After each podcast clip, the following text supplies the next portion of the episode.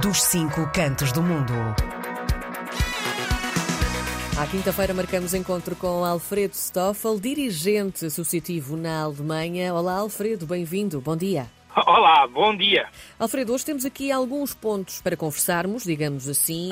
se calhar começava por lhe perguntar o que é que tem a dizer sobre o novo secretário-geral do Partido Socialista. Sei que também era um ponto que queria abordar nesta manhã. Bem, em princípio, uh, desejo ao Pedro Nuno Santos uh, que faça um bom trabalho, que consiga unificar uh, o partido, porque havendo três candidaturas há sempre uh, alguém que fica, digamos assim, é um que é eleito e dois que ficam de fora, portanto, é do conhecimento geral que eu apoiava o José Luís Carneiro, mas, é claro, agora as eleições estão feitas, portanto, a maior parte dos militantes uh, votar em Pedro Nuno Santos, portanto, agora há que arregaçar os, as mangas e por um lado, tentar unificar o partido e depois uh, fazer, uh, preparar uh, o partido para as próximas eleições, portanto, 10 de março.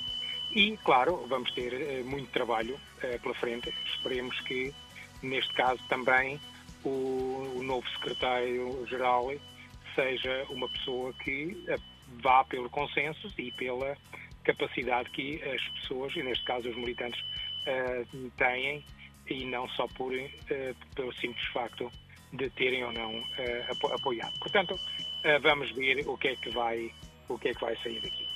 Passando de, de, Portugal para a Alemanha, sei que também gostaria de falar sobre a situação política na Alemanha uh, e sei que também vamos dar aqui uma palavrinha sobre o Orçamento do Estado, não é assim? ah, pois. Ah, pois. Uh, nós, às vezes, que, quando estamos no estrangeiro, começamos a olhar para Portugal e uh, gostamos muito de apontar o dedo, sobretudo uh, mais quando as coisas não correm bem. É verdade, quando as coisas não correm bem, nós devemos apontar o dedo a quem é da responsabilidade, portanto, quem tem a responsabilidade política, ou então quem tem a responsabilidade jurídica. aqui na Alemanha temos uma situação também de veras interessante, porque pela primeira vez, desde que eu me lembro, o Tribunal Constitucional decidiu que o orçamento do Estado, que estava planeado para 2024, eh, na medida em que a coligação entre os verdes, os, eh, entre os verdes, os liberais eh, e o Partido Social Democrata, tinham pensado em ir buscar dinheiro para determinados potes que não estava previsto para tapar os buracos uh, da nova, vamos dizer assim, da nova descarbonização. Uh, é claro, o Tribunal Constitucional aqui uh, disse que não, portanto, já para 2023, os subsídios dados que foram tirados do, do, do, do pote da, da Corona, portanto, dinheiros que estavam previstos para serem gastos com Corona uhum. e, portanto, subsídios e essas coisas, Uh, claro, como não foram gastos, estavam, os dinheiros estavam uh, empatados, por assim dizer, nesses, nesses potes e então a coligação decidiu ir buscar uh, dinheiro a esses potes e o Tribunal Constitucional decidiu que isso não era, não era constitucional, portanto não estava certo. automaticamente o Governo agora está num, com um grave problema pela frente, porque comprometeu-se com determinadas com determinados passos na economia e agora uh, faltam, neste ano, pronto, já uh, para 2024, faltam 17 mil milhões de euros.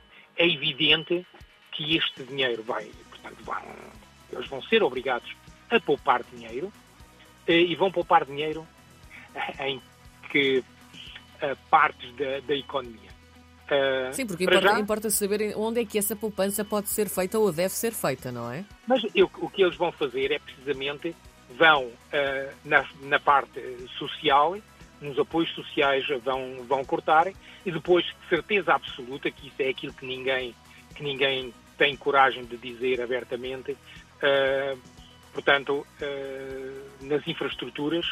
Uh, ouça, nós estamos aqui na Alemanha Uh, toda, portanto, muitas vezes as pessoas falam que a Alemanha é o suma summarum uh, de tecnologia, da tecnologia de ponta e essas coisas todas.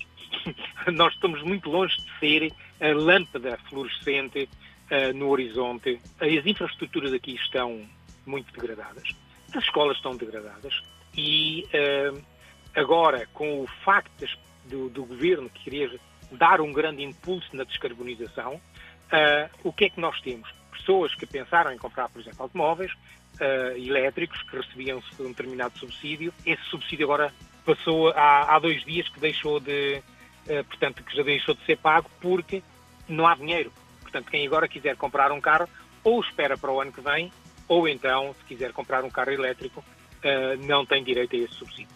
Portanto, nós vamos ter aqui graves, graves problemas económicos, sobretudo para, como nós costumamos em Portugal dizer, quem se lixa é sempre um mexilhão. Portanto, quem está por baixo uh, e com algumas dificuldades financeiras, Sim. portanto, uh, vão, não vão ter acesso a esses subsídios e depois uh, teremos então a situação que, em vez de se comprarem carros elétricos, entre aspas agora, para com uma consciência plena de que estão a ajudar o meio ambiente, as pessoas vão começar outra vez a comprarem carros como, como, como, estão, como todos como estão.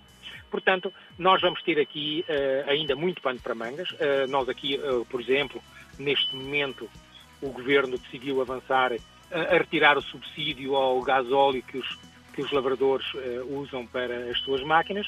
Ah, tem havido grandes manifestações de, de lavradores, claro, estamos como muitas vezes eu costumo dizer em Portugal, aqui também já começaram a fazer as coisas em cima do joelho e vão tapando buracos vão tapando buracos muitas vezes sem terem consciência, na verdade, do que é, uh, qual é o problema que eles têm para, ou que eles trazem, por exemplo, uh, para a economia.